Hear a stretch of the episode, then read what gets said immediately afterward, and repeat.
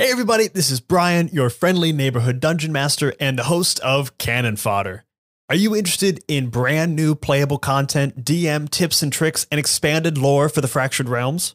Then consider checking out the 20 sided newsletter, a free bi monthly email newsletter that delivers tons of cool content and keeps you up to date on all the latest projects within the 20 sided podcast universe. To subscribe, you can click on the link in the show notes below or go to 20sidedpodcasts.substack.com. Enjoy. Hello and welcome back to My First Dungeon, the tabletop role playing podcast where we put first time DMs through their paces as we build and run their very first one shot, and then circle back around to discuss what went right, what went wrong, and how they can make their game even better. This right here is the fifth and final episode of the increasingly inaccurately named three part series following our first first time DM, Abby Hepworth. Back in episode two, we ran her Western one shot, but were unable to finish it, one of the ever present perils of a one shot. So we decided to get the gang back together and finish the adventure. So today, we're going to be talking about the second half of that one shot and also discuss what adjustments Abby made between sessions, where she thought she improved, and also where she hopes to still get better. So, Abby, welcome back. Thanks for having me, babe. Of course. Great to have you back.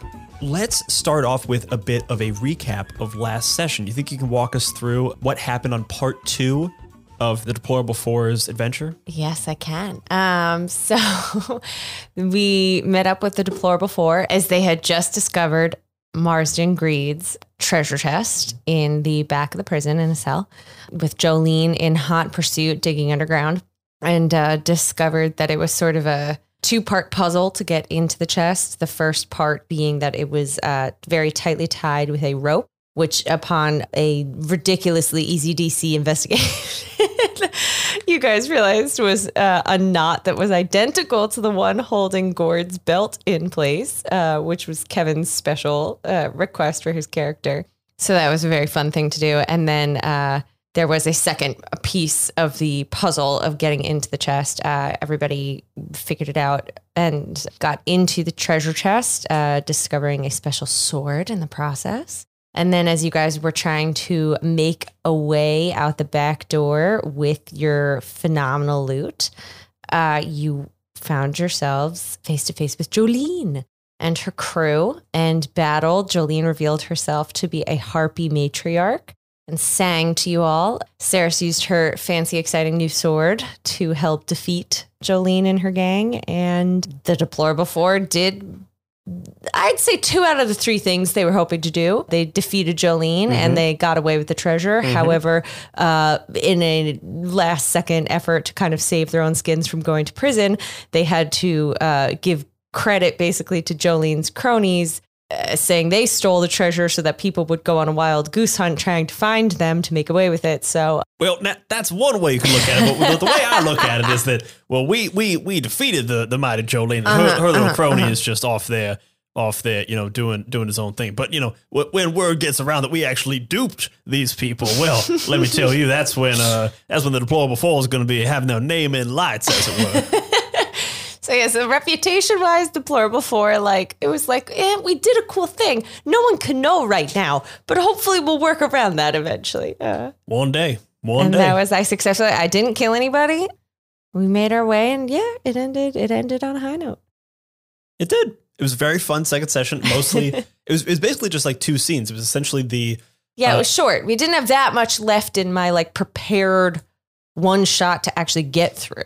Yeah, and, and we had the the puzzle in the the room, which I think I think we figured out very quickly, and then just figured it out immediately. figured it out immediately, and then which I this is another reason why I think it is better to have puzzles that are too easy than too hard because yes, we figured it out immediately, and then we got to play with the fact that we figured it out immediately. So there was half an hour of us just like fucking around with Gord and like trying to lead him to the answer, which was like extremely. Oh, not fun. even that part of like the the Gord whole rope knot situation. Yes, you guys like knew kind of what it was and you had a ton of fun leading him, but then the actual puzzle part Mhm. of unlocking the chest, I think at least three of the four of you, maybe all four of you, figured it out immediately. But then again, took everyone took their time to like find a way to make it fun, even though it was like, mm-hmm. oh, we know the answer.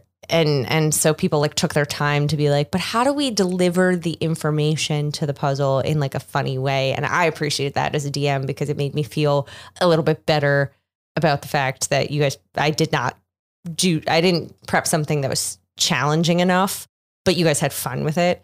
I did like Naka's whole like in character explanation of well, there's uh there's there's five. I, I bet what, what, what his thing was like. Uh, The uh, bats uh, have a two bat has- wings yeah, and, yeah. and a mouth, so they have three points to them. And then a spider has six legs. yeah. And, Which and Sarah's was like was that animal that, was very famously has eight legs. Yeah, yeah. Don't worry about that. Very fun, very fun bit. And then we, we got to play because you had the this kind of like second in to Gord's character backstory, this like Gordian knot belt thing. If it hadn't come up before, it would definitely come up now because he would recognize this identical knot. it was a thing where, yeah, I had hoped to be able to touch on it earlier, but I pretty immediately was like, oh, we'll, at the very least, when you guys get to the treasure, it will be tied up with a knot. Even so, if you hadn't touched on it before then, you would have had that fun reveal at that point. Right. And then we got to kind of do the the full like we kind of completed the joke as it were of like, hey Gord, we you know, we figured out how to undo this knot. What do you think? You want to try it on yourself? And then Kevin's line of, well, I can't cut it. This is my best belt was My favorite part Brilliant. about it is that it insinuates that Gord owns other belts. Why does he has no need for them? yeah, just likes just likes having them. But yeah, Um, no, you were saying it's like a we really only had two scenes left was the puzzle and then the final battle with Jolene. So before we get into the final battle, let's talk about just kind of broadly over the game.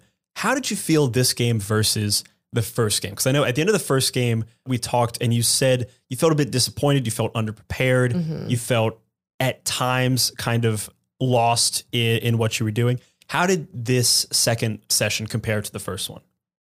I think because I knew we had two sort of points to hit that we had a puzzle for you guys to solve and then we had a battle. And that was effectively it. And then I would be like wrapping up the end, depending on what happened. Somehow, I think I spent a little more time prepping and preparing because I had learned my lesson. So I felt better about that. And then something about knowing that there were only kind of two things that I had planned, and both of them were a little bit more of like a mechanical Right. Had mechanical aspects to them outside. It wasn't just like you guys show up at a bar and now who do you want to talk to? And there's like endless possibility of where you can go and what you could do and who you could see. Yeah, the, the lines were a little more clear in these areas because like the puzzle Yeah. has a solution and the fight is also in a sense like has a solution. Right. It was like once we rolled initiative and you guys were in it, like, yeah, you can do whatever you want. But also it was like, we, it- there's a little bit more construct. It was the walls of the sandbox were a little smaller. Yeah. So I felt a little more sure of myself there. But then it was funny to me because I feel like even by the end of this session, again, it was a thing where I was like, I, I feel like I'm only a couple steps ahead of you guys and was starting to feel that kind of nervousness of like, oh my God, I, I don't know what I'm, I don't know what words are coming out of my mouth. Mhm. However, having done it once before and having talked about it a lot with you, both like on the podcast and also just in person uh, in between the games, I felt a little more okay about it. Where I was like, crap, I don't know what I'm doing. I don't know what I'm about to, what words are going to come out of my mouth. And I feel like there are a couple times where I stumbled over myself. But I was like, but this is what it is. Uh, Right. So I, I, I do think there were some improvements from the last session. I also think that obviously I've only done this twice. I'm very green.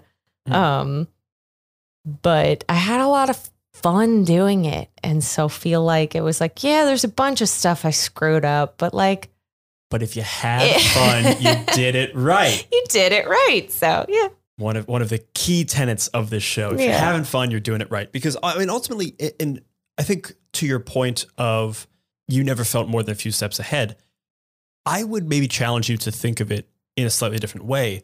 In that, if you are a player, hmm like eh, you know, if you are a PC, you're you're playing the same game as the DM, but you come into it completely unprepared. Like you have your character sheet and you know what that character sheet does, but you're not planning out your steps ahead. You're reacting to what the DM does. If you think of being a DM a little more as just being another player at the table, just with different responsibilities, hmm I sometimes kind of find that that's easier. It's a less pressure filled way to think of it. Because, like, yes, you do need to prepare, you do need to have a world built, but in the moment to moment actions, you just have to kind of react to what the other people are doing rather than focus on planning or being prepared because you're only ever going to have as much track as you're able to like toss out in front of you. Right. It is a thing where I feel like, especially, it was the very end of the second session.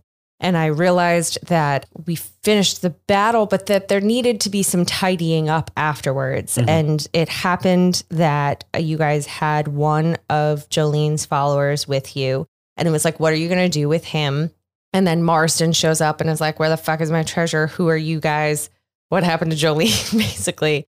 And I felt I felt like I was attempting to be a sort of like math genius where it was like I was simultaneously attempting to calculate and figure out every possible route that you guys could take and what I would do to react to any of them. Mm-hmm. And then what would the next step be in the next and it's just like this branching of 1 million like the possibilities just becomes exponential. And and I, my brain was like and if they do this then you could do this and then you do blah, blah, blah, blah. It like was fine because I could listen to you guys and react to what you were planning to do or whatever and it it was such a brief moment but I feel like it was the kind of thing where in this game that happened maybe once or twice in the previous game I feel like I was doing that a lot and I think Mhm. that if I approach it more of a like let me see what you guys do and then I will figure out what I do afterwards rather than trying to preemptively assume what you guys will do or prep for all the possibilities or whatever Right. that it might be less overwhelming. That was a thing as well this time around that I feel like I tried very actively to allow myself a little more space and literal time when it was like my turn mm-hmm. being like, huh, what would the right move be? Or like in the battle being like, so I'm now this guy.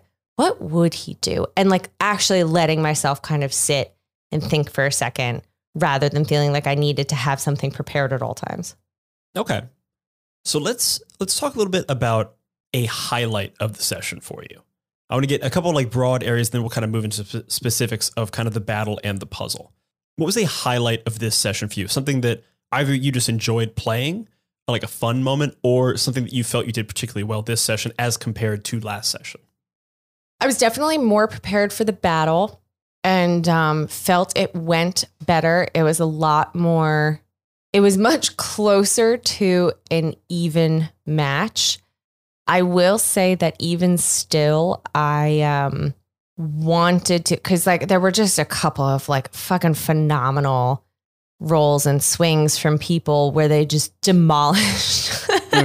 like Kevin with the snakes, where even I got ahead of myself and I was like, he didn't even roll damage. And I was like, you send that thing to the fucking moon. Or or Sarah's Lauren rolling and just like the amount of damage she was doing could have killed literally everyone present. And I was like, I feel like I need to honor that because also she's the first time she's using this cool new weapon. And I wanted to keep having my plan had been to uh, like have more snakes pop kind of out of behind things and maybe have another crony crop up somewhere, but probably like more snakes and things. And the reason I didn't was because we were playing a little bit later in the day after it had been a work day. And some people had been like, we're, you know, it's been a long day. And it was getting later and we'd been playing a little longer than I think even we necessarily planned to or something. And I didn't want to reach a point where everyone felt tired Sure. and wasn't necessary was just kind of waiting for the end of the battle.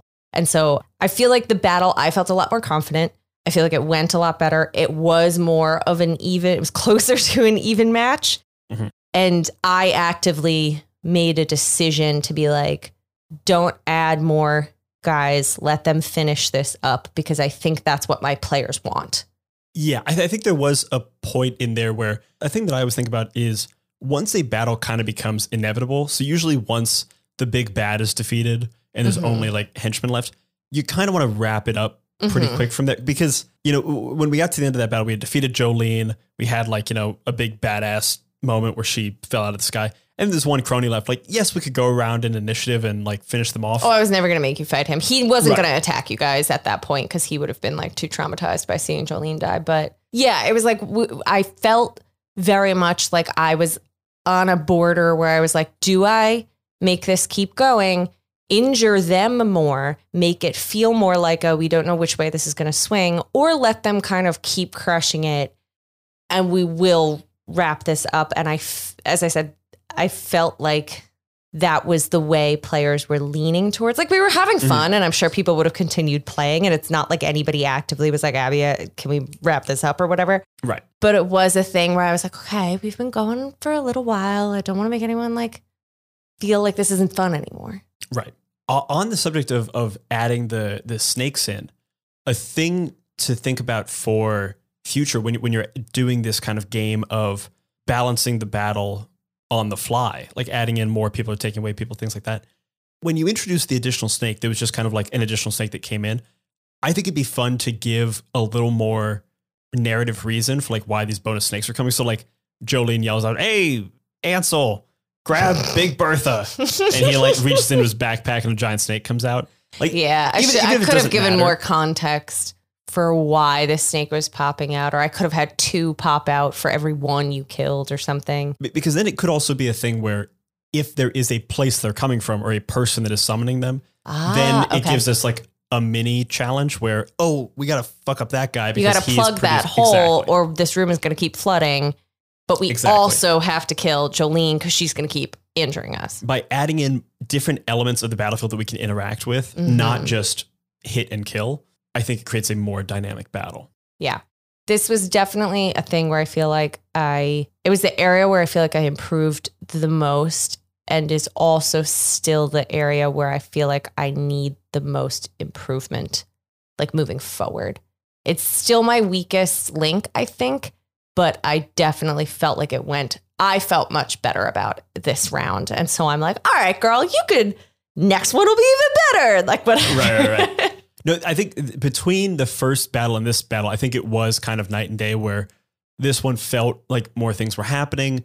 You the had- space was the better. space was better. yeah. The variety of opponents was better. It wasn't just guys coming at you. There was like some different aspects to it. I And, feel like- like everyone got to do their cool thing. yes, everyone kind of got to do their thing. You know, we got we got sneak attack. Saris was able to like get the sword working. I was able to do just buttloads of damage with different spells and stuff. And the guys coming at you and no one hit you because you're fucking Yeah, turtle. no one hit me because my AC is naturally Naka got 17. to use his gun that he throws, and then he also got you to use Eldritch Blast and his like charging thing. Gord got to rage and do a frenzied rage. Right. So everyone's kind of doing their like class features, which is always a thing you want to see. Since we're on the battle, let's let's stay here Uh-huh. for a minute. Let's talk about two areas. One one was just a, a rules thing that we talked about afterwards that we had both forgotten, and that was the harpy's song induces a charm effect. A charmed creature cannot willfully attack the charmer, uh, which was a thing that came up when Naka uh, as Chevelle when Chevelle, yes, attacked her on the rooftop and and really helped bring her down and and put her in a in a really good position for that killing blow. That, now that being said, that's just like a minor rules thing. It's like, oh, we forgot to do this. Oh well. It is also a thing where I need to go back and reread in the book the description of the harpy, but I don't remember in reading the description of what luring song is. I feel like it's the kind of thing where I'm like, that should be in the book. It should say she does luring song. You're you're charmed by the creature and you cannot attack her while you're charmed. And it may say that, and I might be wrong, but It- it's a thing where I'm like, oh, of course I didn't know that or whatever. Yeah. It it doesn't, or at least I'm pretty sure it doesn't. It just says the creature is charmed, Yeah. which is a condition that has that it, it like is you kind of should already know. or you would yes have knowledge of like what that thing is And but- really, maybe that is a good small section to study. And really, for anyone out there who's a, a first time or or a new DM, is to look at the conditions table Mhm. And look at condition, like look at the difference between being grappled and being restrained. Look at what charmed means. Look at what being poisoned means. well that was the thing with the snake because it was a giant poisonous snake Mhm. i for some reason did have the wherewithal beforehand in seeing there was a poisonous snake and that if it bit you you had to make a constitution saving roll and it would do additional poison damage but you did not then have the poison condition Right, which are two totally which separate things. are separate things. And I remember, I think because I've had more experience as Mhm. a player, dealing with like poison or poison condition or whatever that I recognized and I was like, oh, w- which one is it and are they different? And so for the snake, I did prep that, but for Jolene's song, I missed it and did not uh, think Right. ahead on that. And there is a fun thing where playing with conditions and like learning those and really getting them involved into a combat can be very fun because now we're grappling this person, like keeping them still. We're knocking this person prone. We're poisoning this person, giving them disadvantage. By taking advantage of these different conditions, either as a player and like in, inflicting conditions on your enemies, or as a DM and like limiting your players with these with these hampering conditions, you can really heighten the battle in different ways because now your player who has a million options has fewer options, and that Mhm. can be fr- it can be frustrating in a way that is fun because now you're trying to overcome these surmounting odds. Do you know what's funny to me is even in the battle, I was thinking to myself when Chevelle got up there and went to attack her, I was like, but he shouldn't want to. And I had the actual thought where I was like, Mhm.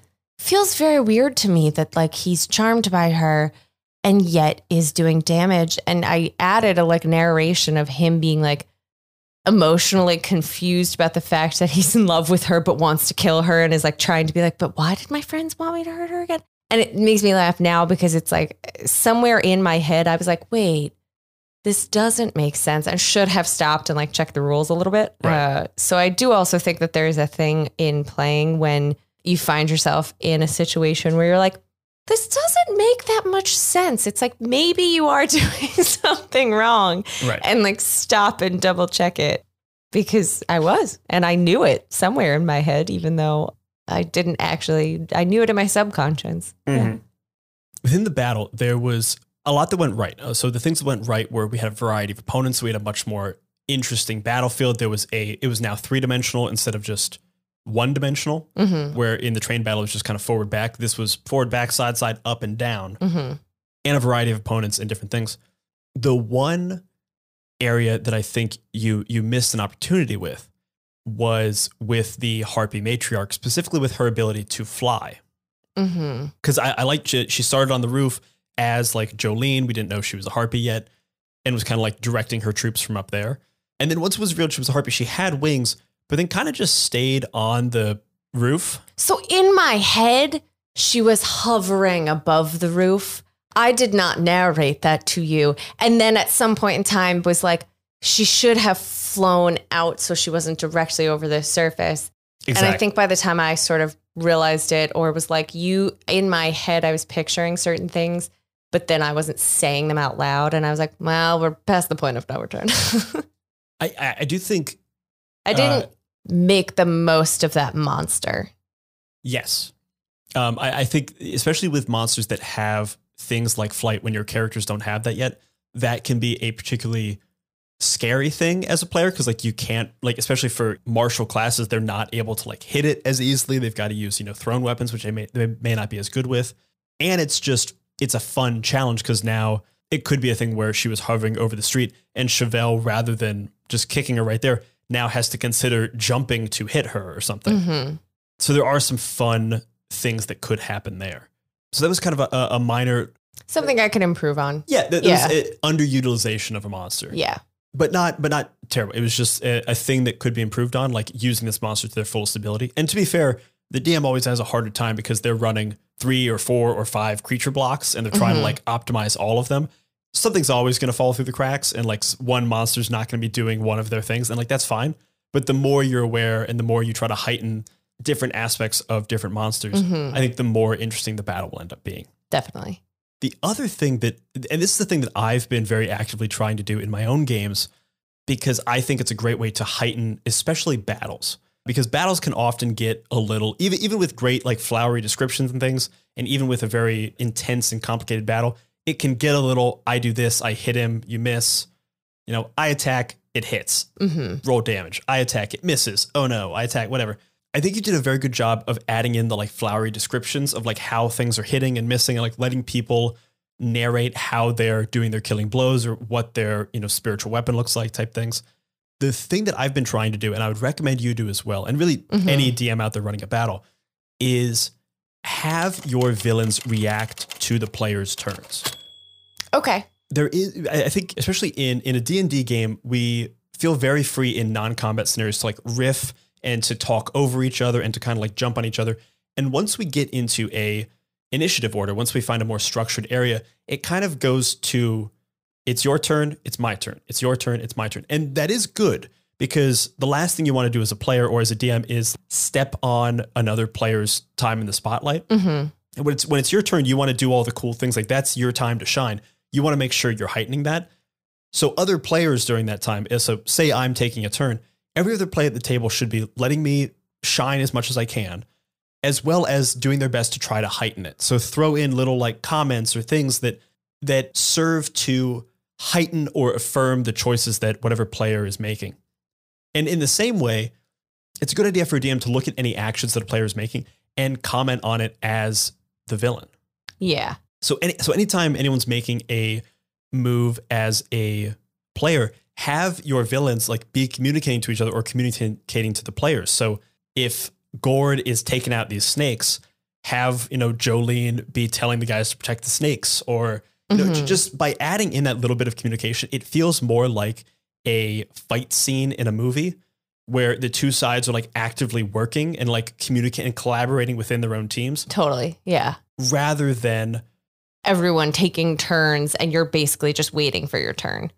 Yeah, th- Yeah. there's what what ends up happening is there's kind of an implied communication between these people.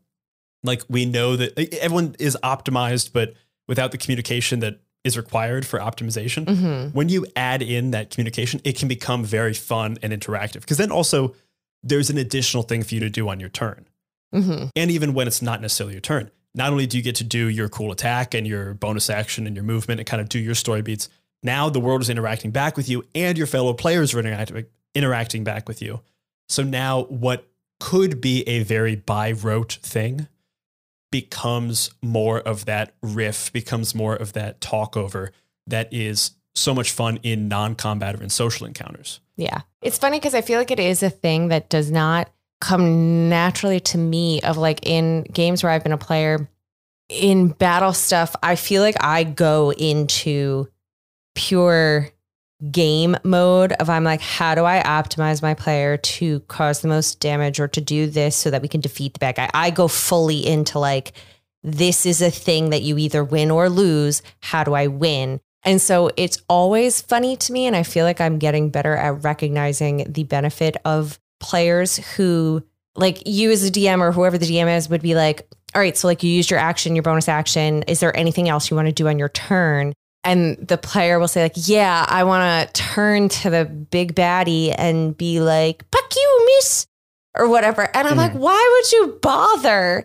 But it's always funny and something that like I enjoy. And it's just a thing that doesn't occur to me to even do because in my Right. head, it's like I use my action to do something important. I use my bonus action to do something important. If I cannot do anything else important, I'm done with my turn. And it's like, no, there's a benefit just in the way that like the social stuff is all so much fun and the exploration is so much fun. Is like, as I said, I love when Noah's good about doing this. And mm-hmm. Schnook actually also is really good about doing this in season two it's just funny and it's a thing that does not come naturally to me so it is then a good thing when i'm the dm of like having even more people to keep track of i feel like it's a thing to be conscious of because i also think as a dm it makes more of a difference You know, I, I kind of disagree that it's not something that comes naturally to you. If I, if I can comment on your uh, aspect of yourself, yeah what I think it is, it doesn't come naturally to you once initiative is rolled. But I think anytime you're doing a social encounter or anything, oh that's think what i is- mean yeah right? But but uh, I guess what what I'm saying is, a lot of people have they they kind of view this game as almost two things. There is the goof around social aspect, do whatever you want, blue sky, uh-huh and then initiative gets rolled, and now it's a totally different thing. yeah And I think if you take down that wall, I mean, admittedly, they are two separate things, but if that wall becomes a little bit more porous, you can still have the min max optimizing your turn while also getting some of the kooky fun wackiness. Hey, let's do this crazy thing that we see in social encounters or in something that is non initiative based. hmm yeah no definitely And I think having a little bit of that fun in something that is more rigid really enhances the game and just gives you so much more to do, especially when you're a player who it's not your turn. Rather than just sitting there waiting for your turn, planning your turn, your buddy does something cool. Have your player react to it. I mean, or have your have your character react to it. I mean, Gord gores someone with his horns and pins them in a building, throw off a joke or like, you know, hand him a thing. You know, there are a lot of things you can do that are non-combat related that are like free actions that are fun and not only will enhance your experience of playing, will enhance that like active player's experience. Because not only is not only are they doing the cool thing, their friends, both in game and IRL, are cheering them on and like having fun. Right. Yeah. So we were talking about highlights, and I, I actually want to touch on a highlight that I really liked in the moment. It was, it was something very small. It's probably something you didn't even pay that much attention to. And I think this is in direct response to some of my comments from our first talkback episode in episode three, was when Cerys rolled a nat 20 to like open the back door and look outside, Mm-hmm. which was like such a bummer of a nat 20 to roll. like, if, and, and you know, when you're, when you're, Right. when you're rolling like a nat 20, check you to want it to be see if the door's unlocked, and you roll a nat twenty. It's like, yeah, the door is unlocked, but you also would have gotten that information with a ten or higher. Right. but what I liked so much was you describing the manner in which she opened the door, how she like, and it because it affirmed her character. It was like you know exactly what type of lock it is. You've seen this type of wood before. You know how this wood creaks when it opens. Yeah. And you like put your hand in a certain spot to prevent that resonance, and you open the door perfectly silently. I really liked that because I saw that nat twenty get rolled, and I was like, oh yeah. Like what it's yeah, it feels like what a waste of a nat 20, right? Like It- I wish I'd rolled this in combat or something. Yeah. it, it is a time when I, as a DM, I know would probably make a bit of a joke out where I'd be like, "Yeah, you open the door so perfectly, the door thanks you" or something. that also would have been fun, yeah. But The, the- door is briefly animated and is like, "Wow, girl, your hands on me." like, oh, haven't been touched like that since I was carved. You know what I mean? but I think that's a disservice to the players doing that kind of joke. I think that's fun every now and then. Uh-huh. but I think giving that affirmation of character of this is a person who is so sneaky they've studied the wood of the door Mhm. was very fun and it, it was a small moment but it was one that I very much smiled at where I was like that was a fucking ace move Oh, yay. Well, it was very much like Laura rolled that 20. And yeah, I was like, I mean, you could have rolled a 10 and I was going to tell you, yeah, the door's unlocked and like you peek your head out and you're pretty sure no one's there, but like maybe someone, you know, with a 10, you would have been like, you pretty sure, but not positive. And so with a 20, yeah, I was like, you're going to get all the information where it's like, it's out there. I told you guys after you got out there that there were like the covered wagons down the mm. way to give you a place to run to and all this stuff. But yeah, I was like, she deserves this as a like really cool thing and and uh, loved it. And then also, I'm pretty sure I said something like, for the rest of you, you guys didn't even realize she'd gone over and opened the door because she was so Right. like A- and then- sneaky and and stealthy. and then like reaffirmed that joke that we had from the first session of Yeah. of Ceres would just sneak off and then come back with the information we wouldn't have even realized she was gone Well, it's funny because with the creaking and stuff was, yeah, very much my thought of like, how, like, yes, she opens the door well, but what does that mean to be good at opening a door? Right. And I was like, well, because also we our apartment, uh, you know, is pretty old, and there's like tons of creaks and and uh, old western towns. You get that vibe of like this is stuff that was maybe not built super well, was propped up pretty quick in these little tiny towns, and maybe is old and falling apart, and and so things creak and whatever. And I was like, if you're, it's that kind of thing where it's like the stairs in my parents' house. I know which stairs creak and where, and so if I wanted to go up those stairs perfectly silently, Yeah, you know I exactly to know what way to go do it. And so it was like that is a way that you would open a door well. it, it was a extremely nice, extremely satisfying, rewarding of a nat 20 on something that could have been very, yeah, you, you know all the things. Right, like a disappointing nat 20. Yeah. So I particularly like that. I, Oh, I made a note of it when it happened. I was like, oh, that was very fun. I will steal that. I'm glad. That's another tip of this show. If you ever see anyone do anything good, just steal it for your own game. That's what you the, should do. the saying?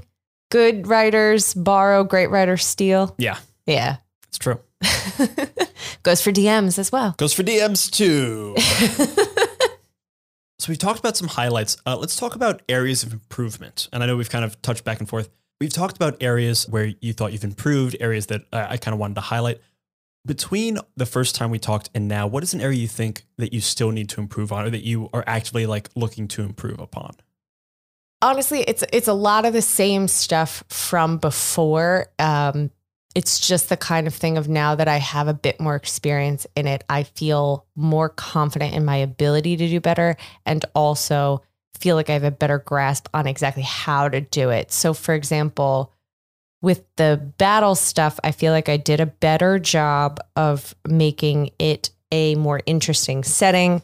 The people they were fighting, it was a little bit closer to an even match. I had taken a lot more time to look at it was a giant poisonous snake, three cultists, a cult fanatic, and then the harpy matriarch. And I took a lot more time in reading through and used the monsters know what they're doing the website. Yes, the Monster Network. Very good blog and also a couple of series of books by the same author. It was yeah, and it was super helpful in in planning of being like like we had talked about optimizing these guys of like what would they do and feeling confident, feeling more confident in knowing what moves made sense for them so that I didn't feel like I was scrambling or panicking because it is the kind of thing of like when you have one player that you are when you're a PC there's a lot going on on your character sheet, but you only have one character. You need to keep track of all the different moves or whatever. Hmm. When you're the DM, you have six or, you know, however many uh, guys. And so while I still feel like, and we had talked about this with the Harpy Matriarch, like I fell a little short of doing her best job and with the Cult Fanatic as well. I think I felt a little bit short um, just because they were the more complex of the characters. I felt so much more confident going in where I forgot to practice with my players. So Saris was first to the initiative and immediately was like, do I get sneak attack? And I was like, I don't know. I I didn't look into that. I completely forget how it is that a person has the sneak attack condition, uh, and immediately was just like, Brian, does Sarah sneak attack? Because I was like, crap, I don't know how my players are supposed to function, and so cannot answer questions for them. And it's the kind of thing where it's like, if you were not here as a resource, yeah, I could be like, you know what? I don't know, and look it up. And you as a DM have done that before. So yeah, it's another thing where battles, there's just a lot of information to keep track of and and be on top of. And I again feel like my villains were I felt a lot better about them. They still were not I I optimized and I I was not, I feel like, a, a well versed enough resource to my players. But again, those are things that I feel like you learn as you go. And as I said, I easily could have taken the reins and been like, you know what? Let me double check and refresh my own memory about what sneak attack is instead of jumping to you. But because you're here and you're so nice and so pretty, I was yeah. like, Brian, why don't you jump in? So first off, just for anyone who's curious, sneak attack is a rogue ability. You get it whenever you either have advantage on a roll or you have a ally within five feet of the creature you're attacking. So it's essentially just a condition you get under those two circumstances. There are other circumstances you can get depending on your subclass, but generally that's what it is. And it allows you additional one to 10 d6, I think at level 20. So a lot of what you're describing is just familiarity with rules and, and especially with shorthand of things. So like to know exactly what sneak attack means, to know what charmed means, to know what the poison condition is. And a lot of that is just through repetition. A good resource is just the player's handbook. Mm-hmm. You you flip through the first couple chapters of that, you're gonna see a lot of this is laid out very well and very simply, which is luckily a very good resource to use. The other area that again I feel like was a little bit of a repeat was I at the end of the battle was like, oh my god, like the, the, they're not just going to drive off into the sunset. I've told them the train isn't coming. Like I, I was like, you have to do something now. You have to have an end scene. And also was it was dawning on me as the battle was wrapping up, where I was like, there's like people are gonna people have heard this. People are gonna come. They still have the treasure. Are they gonna get arrested? Are they to have to now fight Marsden? How are they to escape this? Am I to make them all just run for it? Like, how, what am I to do? And it, it felt similar to when um, Chevelle wanted to try to decouple the cars. Decouple the cars. And I panicked and was like, everything I have planned is on the other side of those cars.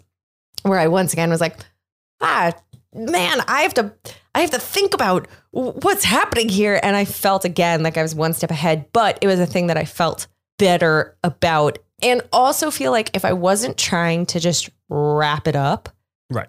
that I would have felt a little more okay being like, okay, you test this out, see what they say, go here, do this. And this was an instance where it was like I was doing that, but I was also trying to get us to a point. And so it was again, I think both the battle and feeling like I am I'm I don't know where you guys are going or what you're doing, that it's the kind of thing where it's really just gonna take practice. Like the more I do it, the more comfortable I will feel doing it.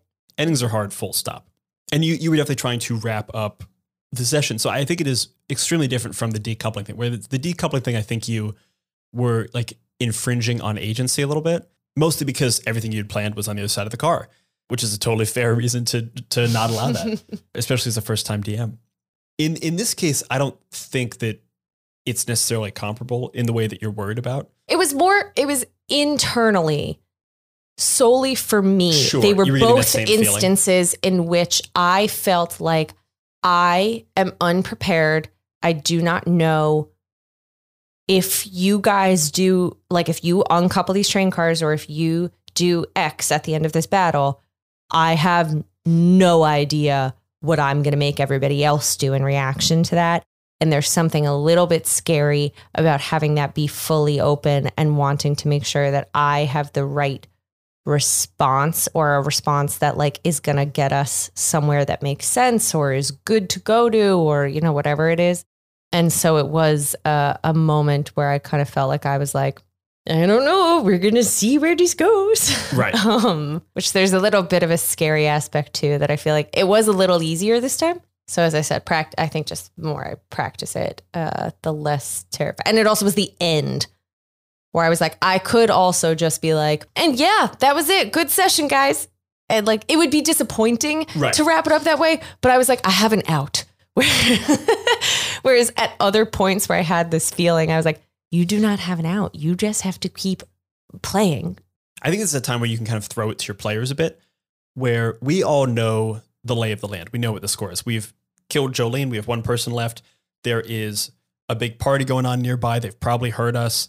We've got this treasure that belongs to Marsden Greed. There's a sheriff in town.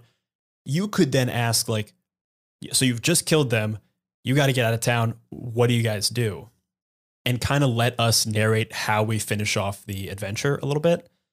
That's why I wanted to put in your hands what you guys wanted to do with that last broline, as, Uh-huh. as we called them, where I was like, is very fun. part of me was like, it'd be so hilarious if they tried to recruit him into their gang and you guys became like a gang of five instead of four. Or uh, I liked what you guys did too, where you just immediately were like, you wanted to give yourselves clout where you're like, we killed her, and also here's another one of her guys who we also have for you. Give us like more clout and money and rewards and like all this stuff. And and or I yeah, it was a thing when you kept saying that you guys were the deplorable four, but there were only two of you visible. I was like, One, two, three, four. Deplorable four. I was like, you do have a third man who's like, you've got your arm around him. And I told you the sheriff like recognized the patch, but wasn't putting two and two together. So like you could have said he was like one of your friends or whatever.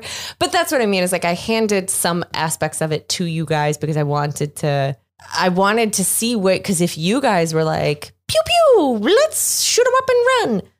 We would have had to make an ending work with that, but I kind of wanted to see where you guys went. That's also a thing could have kind of like, in keeping with the Western tradition of like Butch Cassidy and the Sundance Kid, we're surrounded on all sides by a posse of lawmen. Where we're going to go out shooting, freeze frame as we run out in front of the you know Mexican uh, army. Mm-hmm. So there are fun kind of endings you could do with that, should you so want, or just leave it as a cliffhanger, like next time on the Deplorable Four type. thing. Right. Yeah. The Deplorable Four will ride again. I think uh, we were talking about this, and there was a thing I forgot to talk about that I think was very fun and is also embarrassing for me for reasons I'll explain in a moment, so which you already know. When Saris discovered the sword, she was trying to essentially like attune to it. You made her make arcana checks with Mhm. slowly, like eh, the more she tried it, the easier it got. When she was finally able to attune to it, an inscription appeared on the hilt yeah. that was the command phrase to activate the flame tongue dagger. Yeah. And in this western, in this western one shot with the great Jolene, Jolene of Dolly Parton as the villain, the etching came up M I space M A Y N. and it I looked around the table on our Zoom and I had not gotten it. Everyone was like, you know, sounding it out in their head, like my mom, my mom, mom. And then someone at some point says, someone says, my man. And I'm like, oh, is that the joke? My man?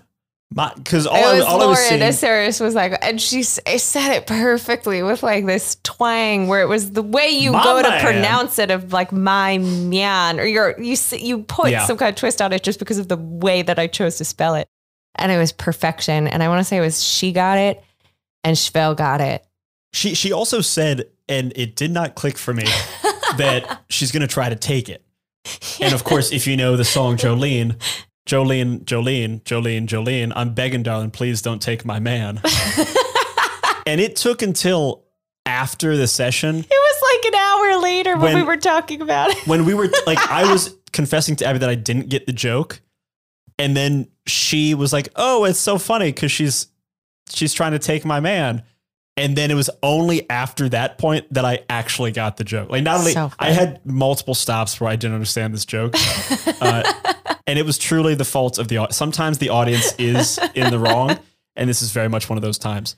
But I but I do think having this kind of like goofy, punny, jokey reveal in a one shot, especially around you know when you decided to have Jolene be the the villain of this western, is very fun, and it's one of those moments where players get to have this like fun aha laugh Like moment. meta thing going It- on. it- it's- yeah. It's, the thing you get to do as a DM that's like, hey, here's my Easter egg. Here's Mhm. my like written joke. Cause everything else you're going to do is going to be on the fly.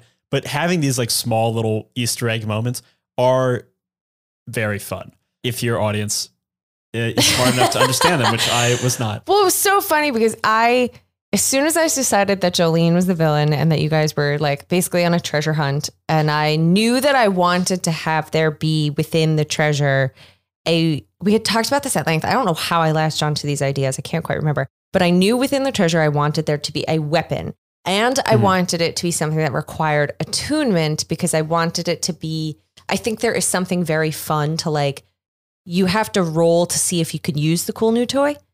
Right. And- because because normally a- an attuned weapon or an attuned item need you need to like sit with it for a short rest Mhm. to be able to attune to it and use it. So I wanted this to be something where it's like you don't quite know how to use it on your first try, so you may not actually be able to do it.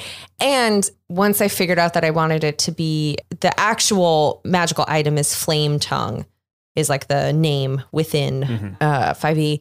But I wanted to like give it a fun name, and I was like, well, it has to be my man. Jolene, don't take my man. And also in keeping with like D and D stuff of like how fantasy and sci-fi spellings make no sense whatsoever. I was like, I think it'll be doubly fun if instead of handing you guys the joke, You make us work. For it. I make you work for it a little bit in sounding out. Uh, Kevin did this in our home game of his character and a bunch of characters that were related to his backstory. If you see their names just written, you're like, okay. And then when you say them out loud, you're like, oh my God, it's a pun. Yeah, he, he And had, it's he had, so he had guy. satisfying. He had, so his his name was. Uh, I hope Kevin doesn't mind me saying this, but his name was Bat Penatar, a a play on Pat Benatar, and one of his like the guy who trained him as a monk was named Honnold Reagan. but also, if you look at the spelling of look at the any of these things, insane.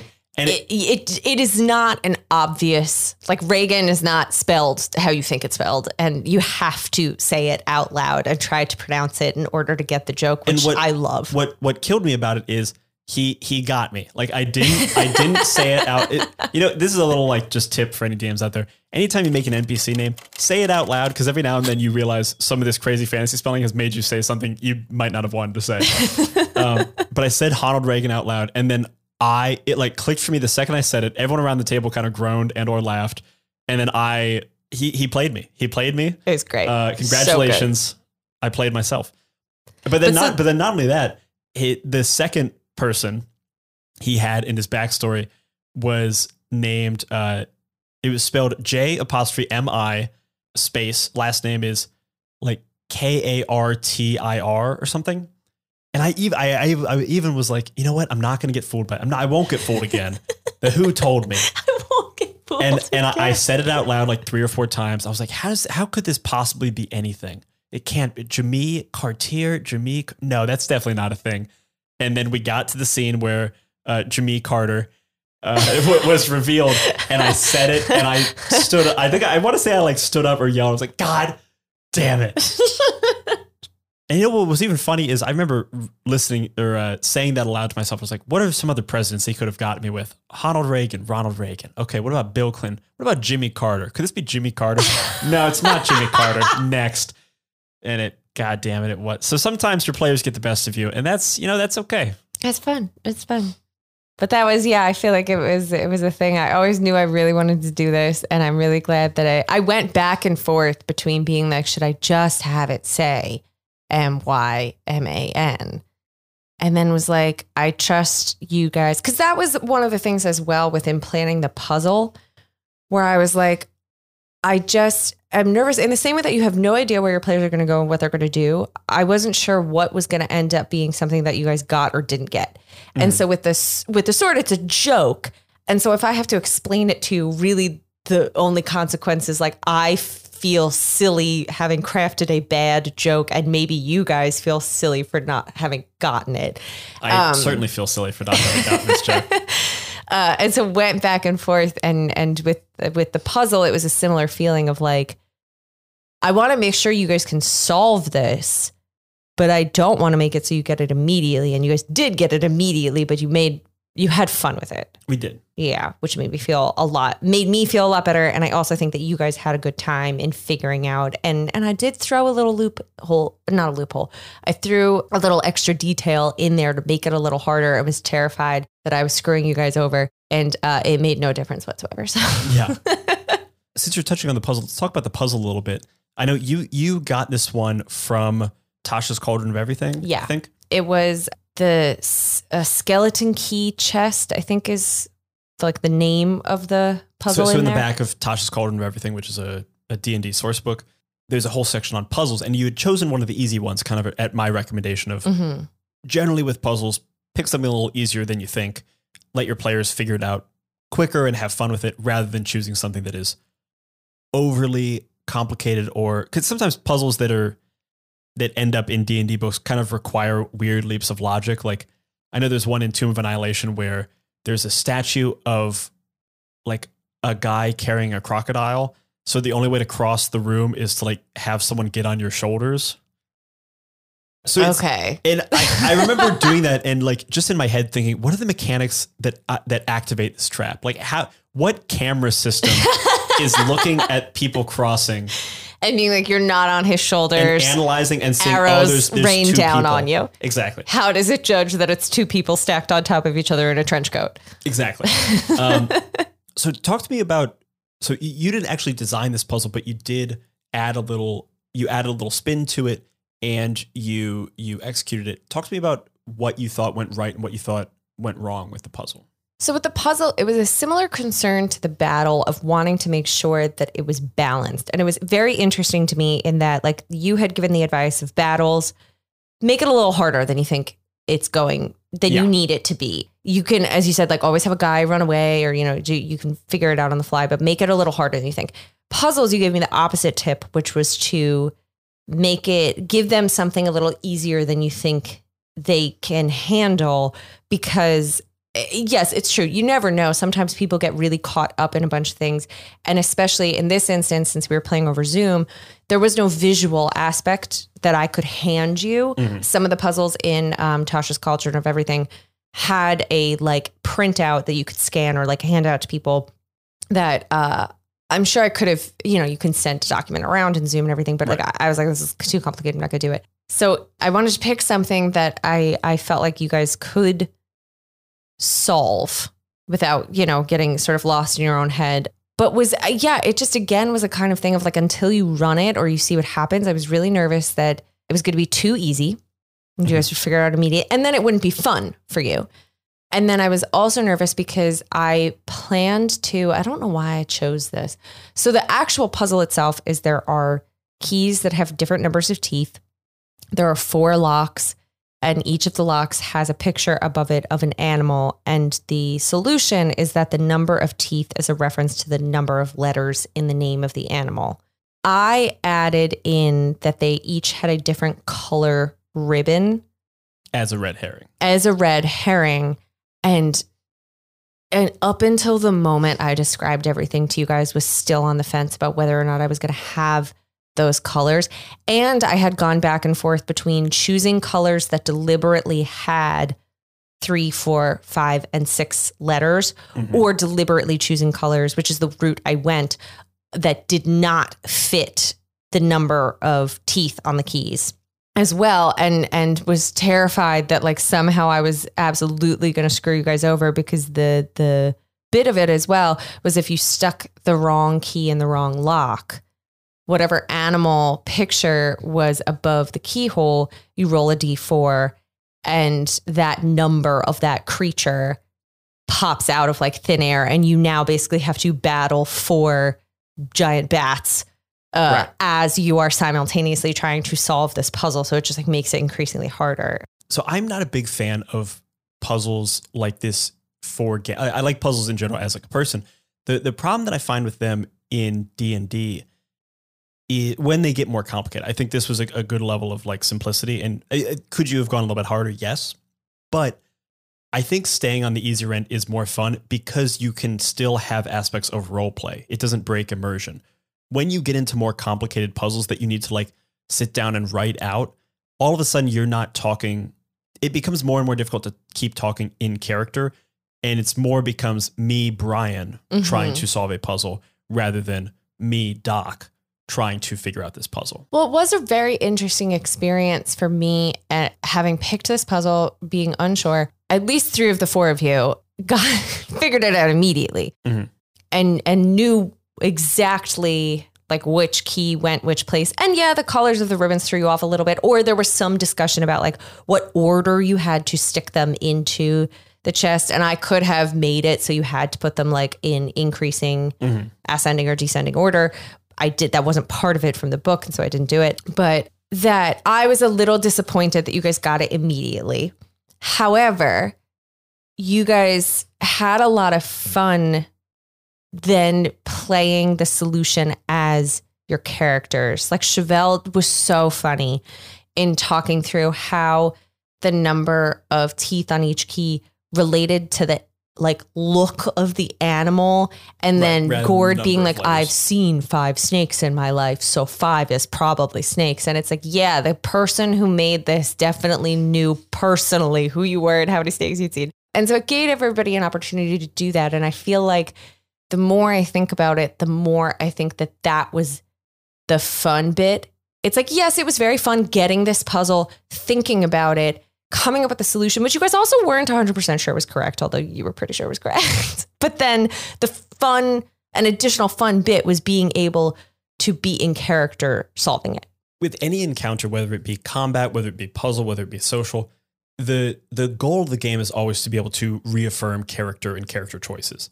And when you are in when you're in a social encounter, it's pretty easy. Like you interact with a person, you are constantly thinking about your character and acting as your character. In combat, it can be you know a little hit and miss. You can yes be acting as your character, but sometimes it becomes that that battle game. It becomes that you know war game where you're trying to optimize your things, and you're not necessarily thinking of character. I think when you're looking at puzzles, make sure you're crafting something that still allows the characters to that's that is still able to like affirm their who they are. Right. It is also the kind of thing of like, for instance, having that rope with the knot, uh, which is just something I added to the puzzle for fun, specifically relating to us. If somehow it had been the case that Gord was the only person attempting to figure out this puzzle, I wouldn't have given him that knot because it had already been established that he, that Gord has no clue what to do with this thing. Right. And it, Kevin would have been frustrated, being like, I know what to do with this, but Gord doesn't. And it is disappointing to be like, well, so like, I guess I'll come up with a way for Gord to figure it out then.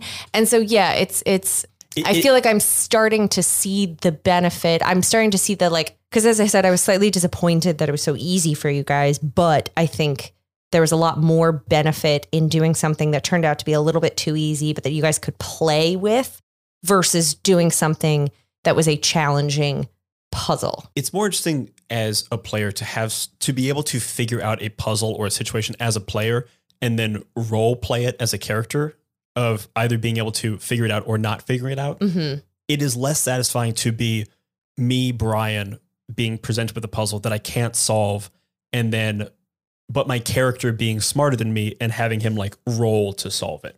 I would Right. always rather play down than have to have my character do something that I'm not necessarily capable of.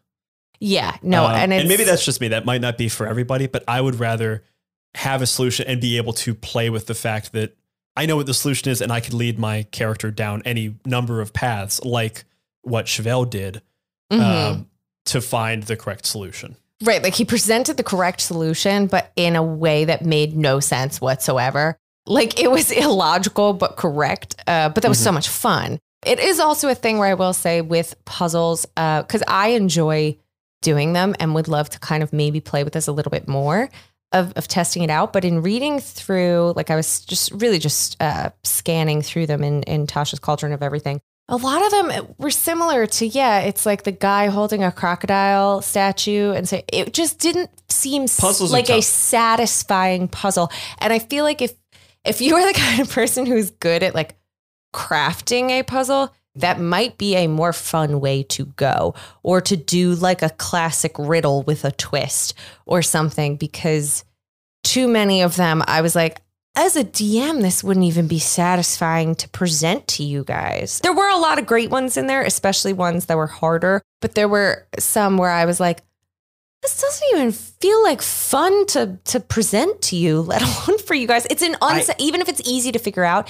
it would be unsatisfying to figure out. I always think the the better puzzle is a like the puzzle of a social encounter of we need to talk to this guy, but there are these people in our way. How do we play this person off this person to get to this person? Yeah, I do Um, think that that is a fun which way is- which is not- twist.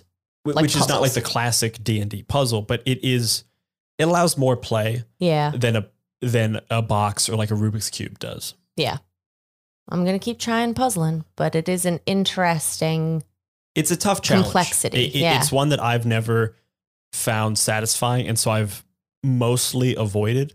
It was also a thing, and we talked about this. I can't remember if it was before or I think we definitely talked about it afterwards, where it was Jolene was coming underground in hot pursuit of you guys, and you were presented with this puzzle. I was never going to make Jolene pop up in the middle of your puzzle solving. Mm. I was always that's why I was like, she seems to have hit some kind of roadblock. You don't know how long it's really going to take her to clear this or what's happening there, but she's on her way. Because I was like, the the p- fun of figuring this puzzle out is like maybe you guys think there's like a time constraint, but like I want you to actually be able to do it. Uh, and so I was never going to like ruin that whole thing by having her You know, I- pop out. I kind of like having people pop out at inopportune times. Mhm. Um, like having her all of a sudden, we hear her footsteps down when we're like deciding whether or not we should put the keys in. So it's kind of like, hey, it's now or never type thing. But in in that particular instance, it is you guys have quote unquote solved it or you think you have and then it's just a matter of like say, which is why like when after you guys had opened it and I was like you either have to pick up this heavy chest and carry the whole thing where it's also kind of like an obvious like you are carrying the loot in the treasure chest in which it was stored or do you want to take a minute to sort it into like you know empty satchels and carry Right. it What, what are you going to do with this loot? what are you going to do with it? And then I was like, now I put the pressure on of like the clock's ticking because now it's more fun of you guys making that split second decision. But if you're still sitting there like, I don't know how to solve this puzzle, and now you've had my bad guy pop up, and now it just is a thing that personally I feel like it would frustrate me more than be like, ah, this is crazy, like, but in a Right. fun way. And so I was like, I'm never going to do that to you guys. That's fair. Yeah. Now that we- we've kind of talked about the adventure, I want to move on to a new segment that I'm doing for this show. I'm calling it th- two options. You, you could choose. It's either the shit you didn't get to say, or it's uh, left on the dungeon floor. Oh, left on the dungeon floor, of course. Then let's go with left on the dungeon floor. Um, what is something that you had planned, Oh my God, so much. either like written down or something that you didn't get to do, uh, whether for for better or for worse? That we didn't take that path, we didn't get to see. Uh, what was the the number one thing that you planned that we didn't get to see? Oh man, there was a bunch. Of stuff I had planned towards the beginning, and it's in my notes that are pub are have been posted to the website.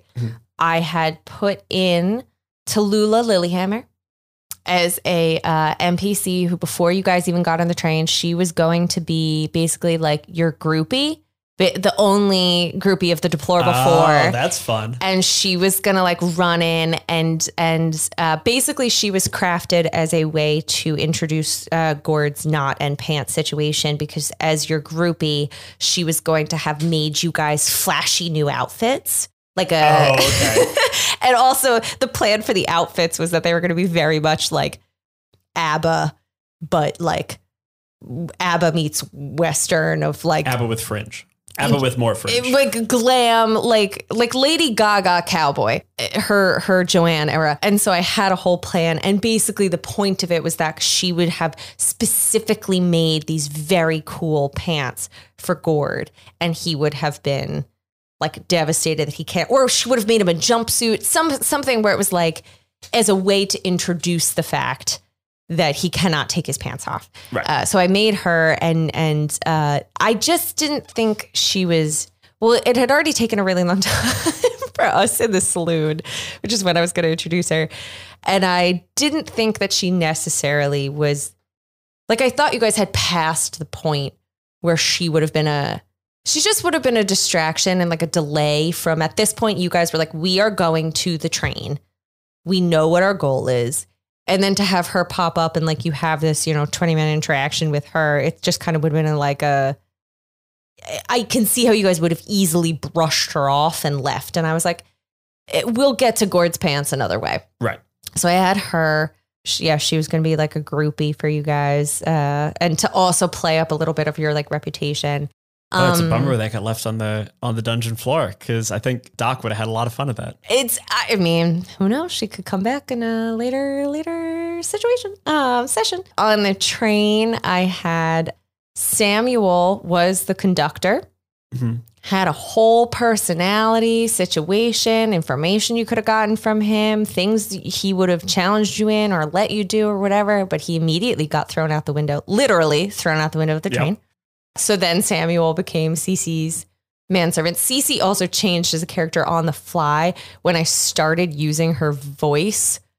I was like, uh, because she was originally going to be like an older woman who was mm-hmm. kind of bored with being, you know, super wealthy, and that's why she was like on this train and and observing people of lower classes, of like trying to find some way to like make her life more exciting. And then once I started talking, I was like, oh no, Cece's a young woman.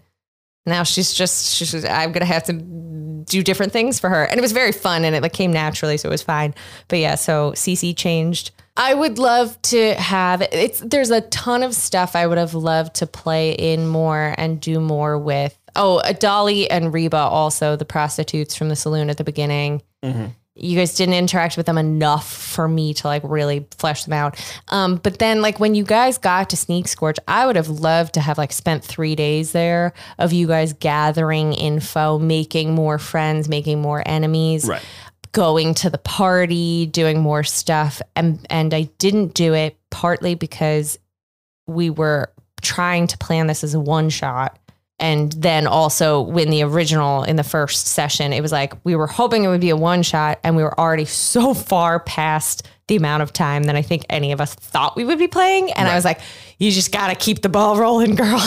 but But good stuff to keep in mind if you want to do a longer campaign. yeah. Yeah. I think the biggest thing was um, a bunch of NPCs who I either just entirely didn't use or completely pivoted who they were. Bernice was always Bernice. Bernice was and always will be Bernice. Great. Uh, the, the last thing I want to talk about is we did this for episode three, and I want to do it again for episode five. Do you have any new piece of advice you would give a first time DM after having now run two sessions? I think a piece of advice. This is a little bit of a roundabout piece of advice, but a thing that I think I did more of and differently in this session was what we had talked about of talk to your players and see what they want. Mm-hmm. It doesn't just refer to preparation and the in between session stuff. we were I in this session, I multiple times to be fair, did not actively ask people what they wanted, but could tell there were things. So, for instance, when Saris was rolling Arcana checks to be able to use the sword, her second, her first one missed, but I explained to her the mechanic, and it was like, okay, cool. So I will get to do this. The second one, technically, I had a different DC in my head, but because I hadn't said it out loud, and it was a 15, which I was like, she wants to play with the toy and I also want her to. And so I was like, don't be a stickler. Let her do it. Have right. do it. And so I feel like it is again a thing of like pay attention to and tune into what your players want, not just referring to like we want a western where we are a gang that beats up a bad guy it's like look at them of rewarding those moments of like I've I, you know you want to go explore that door in the like Kevin going over to the the Gord going over to the drunk guy in the saloon. It's like do something fun with it. Don't just say no. Right. This game is a dance. I mean, when people express interest in something, when they start to have their attention focused to something, that's where the attention of the game shifts. You've got to be able to respond to that. Yeah. So I guess the advice is is kind of a flexibility is like your greatest asset. Yeah. Follow being, your players. Yeah. Being able to say, you know what? I had a whole thing planned with the conductor and you literally threw him out the window and we're just going to make do with it. And it is what it is. Uh, as well as saying, you know, I had a whole plan for this puzzle and you guys clearly don't want to do the puzzle. So i will come up with another way for you guys to to get this information or do this thing. I think being flexible with your preparations is just infinitely important. Hell yeah. One other piece of advice that i feel like i'd give people and and not to get like too much but this isn't just d&d is it is a real benefit when you can say, I don't know. So like if you're DMing and someone says, do I have sneak attack? And you don't have Brian sitting next to you? I don't know. Google it and like look it up and like you and your players can learn it together and that just because you are supposed to be the like quote leader of this game that like there is a a huge relief and benefit in admitting that you don't know and that you guys have to look it up together or you need to as a group come up with like a a homebrew solution and you guys will all have fun figuring that stuff out. Yeah, the best answer for anytime you say I don't know, it should probably always follow with but I can find out. Right. It's like yeah, I don't know. Let's go look it up in the book or whatever. Yeah. Let's figure it out.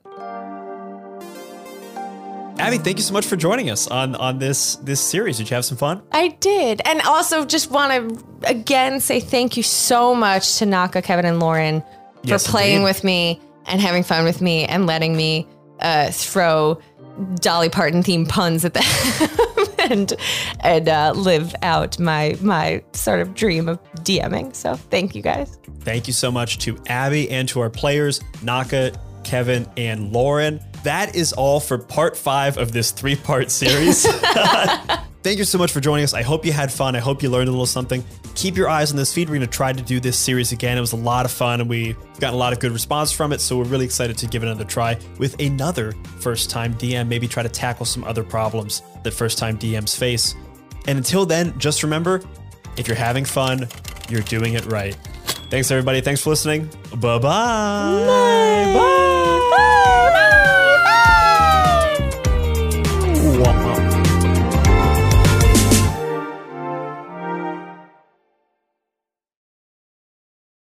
Everybody, this is Abby. If you enjoyed this episode of My First Dungeon, you might want to check out some of our other shows in the Fractured Realms.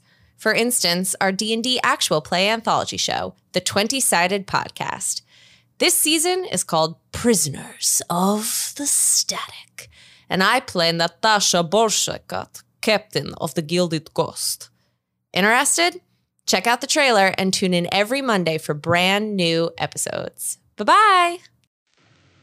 The static. A mysterious, mist covered scar left behind by the Titans.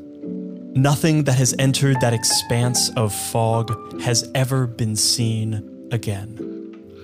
Until now, that is. A message in a bottle containing two things. The first, a plea for help from the legendary weaponsmith to the gods. The second, a warning.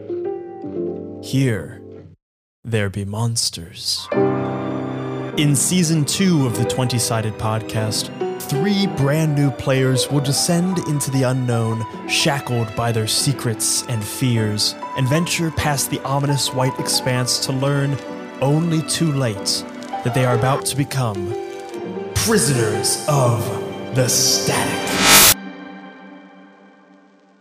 Be seeing you.